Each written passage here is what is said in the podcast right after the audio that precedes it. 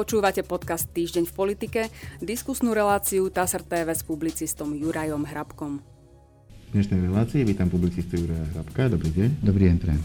Pán Hrabko, začnem agentúrnou informáciou, ktorá sa týka vyhlásenia premiéra Eduarda Hegera. E, takže, premiér Eduard Heger vyzval ľudí nad 50 rokov na očkovanie proti ochoreniu COVID-19. Nezaočkovaní ľudia končia v nemocniciach najviac a očkovanie je preukázateľne najväčšia ochrana pred nakazením, povedal premiér Heger. Upozornil, že okres sa farbí na základe infikovaných občanov žijúcich v tom danom okrese a nezafarbí sa teda na červeno alebo bordovo na základe toho, čo robíme my v Bratislave. E, apeloval na okresy, aj keď niekoľko desiatok ľudí sa len v okrese nechá zaočkovať, už to môže ovplyvniť to, či v COVID automáte padne tento okres do horšej farby, alebo ostane v tej, ktorá umožňuje vlastne ľuďom v tomto, v tomto regióne voľnejšie, voľnejší pohyb a voľnejšie pravidlá. Chcem sa spýtať, e, či tieto apely môžu pomôcť, respektíve prečo sa u nás nedarí tých ľudí motivovať k očkovaniu aspoň tak, ako je to povedzme v Českej republike, kde je ten, tento percento zaočkovaných vyššie. Myslím si, že je to ten tzv. známy systém zle zapnutého prvého gombika. Že od začiatku k tomu pristúpila vládna koalícia, alebo teda vláda, vláda zle, nešťastne. Veď si treba spomenúť, ako sa pretrčali na verejnosti celebrity a ústavní činitelia, ktorí sú vraj kritickou infraštruktúrou a preto majú nárok na vakcínu, ako nám to tvrdil predseda parlamentu Boris Kolár toto zrejme viacerí popchalo a odsudzilo, nehľadiac teda na to, že ide o experimentálne vakcíny, teda nie s normálnou licenciou, keď to tak môžem povedať v úvodzovkách a povedali si, nech si to teda papaláši nechajú tie vakcíny. A už to bolo celé zle naštartované. Nehľadia o to, že očkovacia lotéria tiež neskončila najlepšie z tohto uhla pohľadu, keď to poviem tak slušne reklama nestojí za nič, ktorá bola k očkovaniu mala pobádať ľudí, takisto nestála veľmi za nič. Dnes už vláda, podľa môjho názoru, ani nemá dobré riešenie, iba ak tak drahé riešenie. Ale to ja nie som radca vlády, vláda postupuje tak, ako chce, má na to svojich odborníkov, ale ten výsledok samozrejme, samozrejme vidíme všetci, ako na tom sme a čo vláda robí a robí to, že naplňa vlastne, vlastne aj to, netreba zabúdať na to, že bola vymenovaná prezidentkou Zuzanou Čaputovou 1. apríla a tak sa aj správa 1. apríla. No, e, pravda je, že, že na Slovensku je ešte jeden rozdiel. E, teraz som nedávno videl v spravodajskej televízii informáciu, že napríklad v Portugalsku bol tvárou očkovania admirál. To znamená človek mimo politiky, vojak, údajne im to tam pomohlo presvedčiť ľudí, že tá téma je ako keby nadpolitická alebo mimopolitická.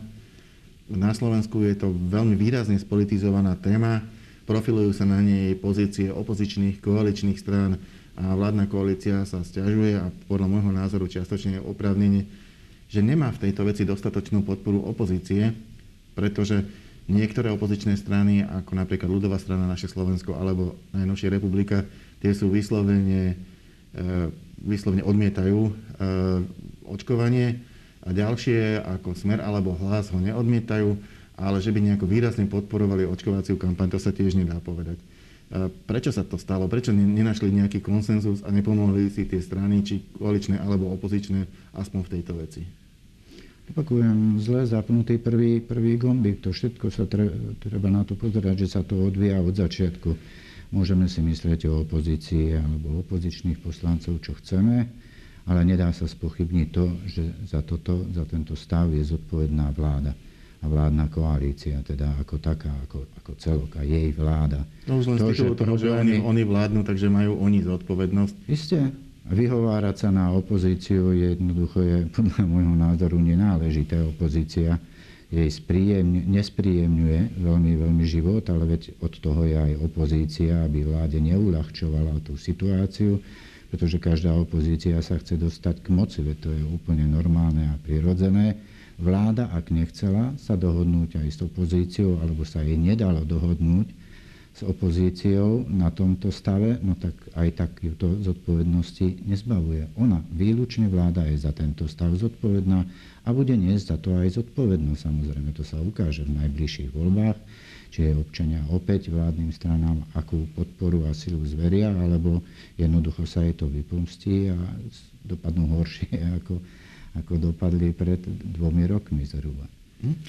A Vláda na svojom stredajšom rokovaní súhlasila s poslaneckým návrhom novely zákona o ochrane prírody a krajiny, ktorý prináša reformu národných parkov. E, podľa tejto reformy sa štátne pozemky v národných parkoch majú presunúť e, pod správu ochranárov. E, je to, je to zmena, ktorá v iných štátoch, okolitých štátoch už dávno prebehla. Tam, tam pozemky, štátne pozemky v národných parkoch naozaj spravujú ochranári, tak v Česku, v Polsku, v Maďarsku. U nás je to ale dlhoročná téma a ten krok je dosť bolavý, e, pretože sa cítia ohrození e, najmä, najmä lesníci, ktorí spravujú, spravujú tú pôdu. Teraz je tam obava z toho, aby neboli poškodené ekonomické záujmy ľudí, ktorí žijú v tomto regióne. Ja som v parlamente počul aj také vyjadrenia, že nakoniec to dopadne tak, že kvôli ochrane nejakého chrobáčika alebo vtáčika budú, budú trpieť tam žijúci ľudia. E, aby toto pán minister Budaj vyvrátil, podpísal spolu s pánom ministrom Vlčanom také memorandum, ktoré, ktoré má teda upokojiť e, tých ľudí žijúcich v regiónoch, že teda neprídu, nebudú poškodení touto, touto reformou a zároveň sa snaží e, zohnať pre, pre ňu podporu.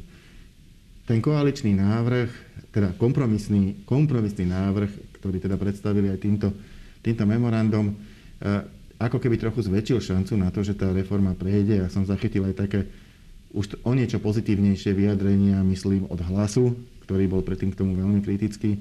Napriek tomu je to otázne, v akej pozícii je podľa vás dneska e, pán Budaj a jeho reforma?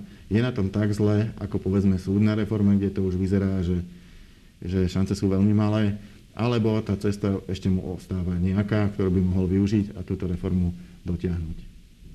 Zostáva mu cesta a tá nádej, že to úspešne dokončí, zatiaľ stále, stále zostáva. Konec koncov môžem iba zopakovať, že tak sa to aj robí, ako to robí pán minister Budaj. Hovorili sme o tom, myslím, v minulej relácii. Hľadá tú podporu. Už pripustil aj to, že môže tento návrh prejsť aj bez pomoci poslancov Borisa Kolára, ak budú veľmi spätkovať, ale tú dohodu hľadá, zdá sa, že ju našiel. Tou cenou je isté časové odsunutie, ale to neprekáža na tom. Treba to urobiť samozrejme čo najrýchlejšie, ale Jan Buda je, je skúsený politik a chce podľa môjho názoru dosiahnuť aj to, aby po jeho ministrovaní zostala nejaká pozitívna stopa, a urobí všetko preto, aby tá stopa pozitívna po ňom aj zostala. To znamená, že ja nevylučujem, že to neprejde tak, ako to je, napríklad vylučujem pri súdnej tzv. reforme. Má tu šancu, je skúsený politik, myslím, že sa dokáže dohodnúť. Je to na dobrej ceste, aby som to skrátil. Hm? V parlamente prebehlo ďalšie neúspešné odvolávanie ministra iniciované opozíciou. V tomto prípade išlo o ministra hospodárstva Richarda Sulika. Dôvodom bola jeho údajná, teda aspoň podľa opozície, e, pasivita v prípade zvyšovania cien energií. Vieme, že to je celosvetový problém. Jednoducho ceny energií rastú. A Richard Sulík na to, na to reagoval aj tým, že vysvetoval, že napríklad v prípade plynu je to taký ten kivadlový efekt, že minulý rok, keďže bola malá spotreba plynu, priemysel bol pribrzdený rôznymi lockdownami, no tak jeho cena klesla, teraz sa zase vracia približne tam, kde bola. V prípade cien energií zase vypočítava, koľko e, by to mohlo, ako by sa to mohlo pre, prejaviť pri prípade jednotlivých rodín. Tvrdí, že to nebude nič dramatické. No v každom prípade neprišiel so žiadnymi opatreniami takého typu, ako v niektorých iných štátoch, že by sa rozdávali šeky e, chudobnejším rodinám na preplatenie E, tých zvýšených výdavkov s energiami, alebo že by sa znižovala dočasne DPH e, na energie. No a teda, aby som to ešte, ešte celé zaramcoval, e, parlament ho neodvolal z funkcie, jednoducho koalícia ho podržala, ale v rámci celého tohto procesu a kolotoča vyjadrení dal aj jedno pomerne znepokojujúce, ktorým naznačil, že za istých okolností veľmi tuhej zimy, alebo mimoriadne extrémne tuhej zimy, by sa naozaj mohlo stať, že na, konci, na, konc, na jej konci by nebol dostatok plynu a museli by sa dočasne odstaviť niektorí veľkí odberatelia, e, tým myslel teda podniky, fabriky, ktoré e, plyn využívajú na svoju výrobu. E, ako hodnotíte priebeh tohto odvolávania? Ako hodnotíte pozíciu ministerstva hospodárstva a napokon aj toto vyjadrenie špeciálne, ktoré sa týka plynu. No, myslím si, že ten priebeh odvolávania bol tak povediať už štandardný, na aký sme zvyknutí. Každý, kto len očkom sleduje politickú scénu, vedel vopred, že Richard Sulík nebude z funkcie ministra odvolaný, tak ako bol kedysi odvolaný z funkcie predsedu parlamentu, pretože jednoducho o tom to celé je. Takže výsledok bol dopredu jasný tak, ako pri každom inom ministrovi z vládnej koalície, pretože nemôže opozícia robiť personálnu politiku vo vládnej koalícii. To si vládna koalícia musí zariadiť sama, ak vidí, že k tomu existuje dôvod. Nakoniec to dokázala, veď padla celá vláda, veď si pamätáme, že podanie demisie pred rokom premiéra Igora Matoviča, takže to bolo úplne štandardné. Samozrejme, tak ako v každej inej takejto debate objavili sa tam veci, ktoré vôbec so sebou alebo s návrhom teda, teda nesúviseli, ale to je úplne v poriadku, o tom je parlament, nech sa poslanci vyrozprávajú, o čom je a o čom chcú. Dôležitý je výsledok a výsledok je ten, že pán Sulík zostáva naďalej ministrom hospodárstva.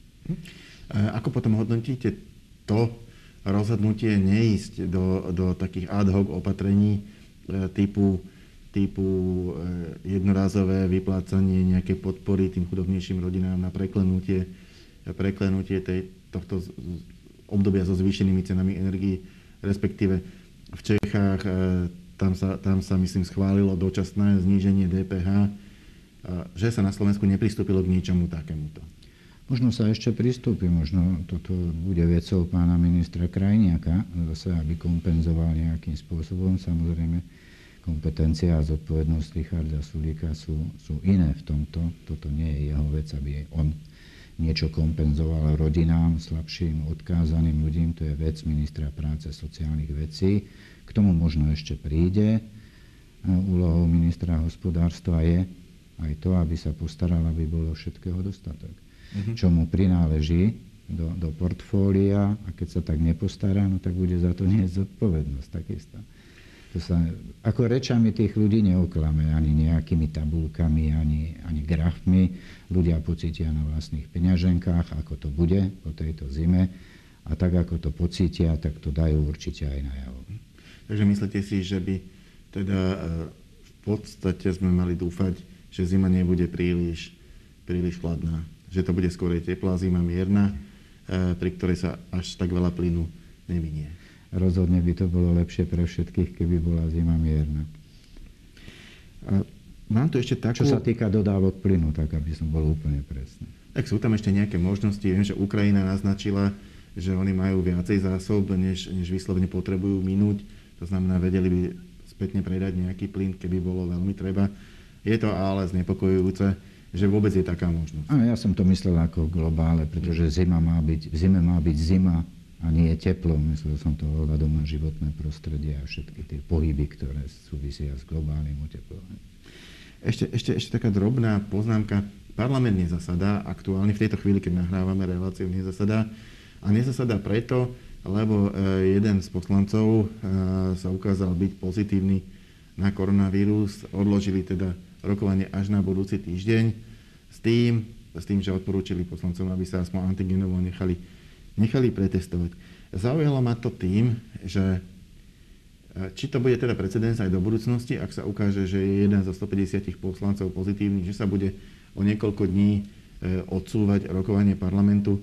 Vzhľadom na to, ako sa rozvíja táto tretia vlna, by ho to potenciálne mohlo aj celkom, celkom vážne by to mohlo proste blokovať prácu zákonodarcov. Eh, alebo je to iba ad hoc a v budúcnosti to vyriešia nejako inak? Ja si myslím, že bude tak ako vždy rozhodne ad hoc poslanecké grémium, že tak to bude. A predseda parlamentu samozrejme, ktorý je zodpovedný za chod parlamentu. ale má k tomu k dispozícii, aby to prerokoval na poslaneckom grémiu a ako sa poslanecké grémium dohodne, tak aj bude, veď koniec koncov viem, že parlament nechcel rokovať už zajtra. Mm. Ja to, hoci je to obvyklý zákonne ustanovený rokovací deň, ale jednoducho páni poslanci sa dohodli a rozhodli, že nebudú v práci, tak v práci nebudú, pretože sa tak rozhodnúť môžu. Na rozdiel od ostatných ľudí, ktorí sa tak dohodnúť kolektíve pracovnom nemôžu, že neprídu do práce, že nebudú pracovať vtedy, tak poslanci to urobiť môžu, aj to urobili. Čo sa týka toho, no tak uvidíme, veď sme zažili v parlamente už veľa vecí a teraz myslím hlavne natiahnutie igelitu. Takže mm. nemyslím si, že by hrozilo nejaké, nejaké parlamentné, parlamentné prázdniny pandemické alebo niečo také. No ale to riešenie s tým igelitom bolo veľmi kritizované. Myslíte si, že by to teoreticky sa ešte mohlo stať? Naozaj to bolo veľmi neštandardné. Je, je pra, pravda, že tá rokovacia sála nie je, nie je prispôsobená e, tomu, že by mohla niekedy prísť pandémia, tí poslanci sedia relatívne blízko pri sebe. E, ale je pravda aj to, že všetci z nich, ktorí o to mali záujem, sú očkovaní a tí, ktorí o tom proste záujem nemali, no tak tí sa dobrovoľne rozhodli, že pôjdu tou druhou cestou. Naražam na to, že či, či jednoducho by možno nepostačovalo len, len vytrasovať kontakty, s kým vyslovene ten konkrétny poslanec hovoril v poslednom čase alebo kde sedel, e, či na mieste celé to rokovanie jednoducho dočasne odložiť. Ja si myslím, že nebude odložené to rokovanie bolo by to aj chybou. Pozrite sa, ten Ingeli, to bolo vyslovene hlúpe rozhodnutie, to sa inak nedá, nedá nazvať, ale tých hlúpých rozhodnutí bolo viacero. Toto bolo priamo viditeľné, kedy každý mohol vidieť, aké hlúposti sa v tom čase konali. Ja si myslím teda a dúfam, že sa trasujú tie kontakty pána poslanca. Ja neviem, o koho ide, neviem, s kým sedel, neviem, s kým sa stretával, ale toto je vecou, úradu verejného zdravotníctva, aby to zistil, aby pán poslanec nahlásil tie kontakty a tí ľudia sa nechali otestovať a potom uvidíme, ako skončia tie testy. Je dôležité, kedy bol aj v tom kontakte, no ak boli s ním včera, predvčerom, tak tá možnosť tam je a mali by si nechať urobiť, urobiť testy a byť v tej izolácii počas týchto sviatkov, počas víkendu teda, aby som do toho už neťahal sviatky, a potom ako budú otestovaní, tak sa uvidí, aké majú. A pán poslanec musí samozrejme do karantény, aké pozitívne testovať. Ako poslednú otázku by som dal takú kuriozitu. Aj to takto médiá stávali, e, takže pôjdem po tej logike, e, ako informovali médiá o tejto správe. E, informovali, že sa konečne podarilo dostávať tú diálnicu, ktorá spája Bratislavu a Košice. Je to 20-ročná téma, už sa tejto súvislosti spomínalo x dátumov, e, kedy tá dielnica bude dokončená a nakoniec teda dokončená je, ale nie na Slovensku, e, ale toto, toto prepojenie vybudovali Maďari na svojom území. E, takže ako, ako to hodnotíte? Tieto dve mesta sú prepojené, ale sú prepojené cez Maďarsko. Povedzme to tak, že je to v rámci Európskej únie, ktorej členmi sme aj Maďarsko, aj Slovensko, takže je to v istom zmysle aj naša diálnica aj keď je teda na území Maďarska. No, ja osobne som rád, že, že je to dobudované, tých tam bolo nejakých 35 km od Miškolca, ja tú diálnicu poznám. Nemyslím ten úsek od Miškolca, ale jazdieval som po nej a jazdievam, je to pohodlné, je to, je to rýchlejšie, obzvlášť teda, ak nejdete po okruhu v Budapešti, ale idete priamo cez mesto, ak idete okruhom, už to také dobre, dobre nie je. Je to pre šoférov pohodlné a myslím sa, že sa bude používať aj naďalej. Samozrejme zostane hambou, ktorá sa teraz zase zväčšuje tým, že cez Maďarsko sa do, dá dostať a Slovensko nemá jednu vnútroštátnu diálnicu, ktorá by spájala východ so západom. Takže to je naozaj veľká hamba.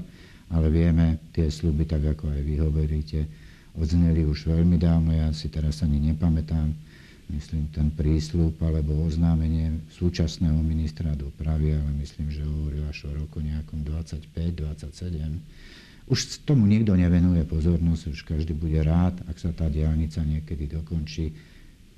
Ak to mám povedať, tak nehľadiac na cenu, za ako sa dokončí. Opäť bolo, podľa mňa bolo zlé rozhodnutie ťahať to vrchom, ale vtedy bola zase taká politická situácia, aká bola, že sa rozhodlo ťahať to vrchom a nie spodom, kde by nebolo treba budovať toľko tých tunelov, tým by sa to zlacnilo aj zrýchlilo, ale tak to bolo rozhodnuté a teraz nezostáva nič iné už iba ako to dokončiť. Ďakujem pekne, to bola posledná otázka našej dnešnej diskusie, za ktorú ďakujem publicistovi Jurovi Hrabkovi. Ja ďakujem za pozvanie. A my sa s pánom Hrabkom opäť stretieme na budúci týždeň. Dovidenia.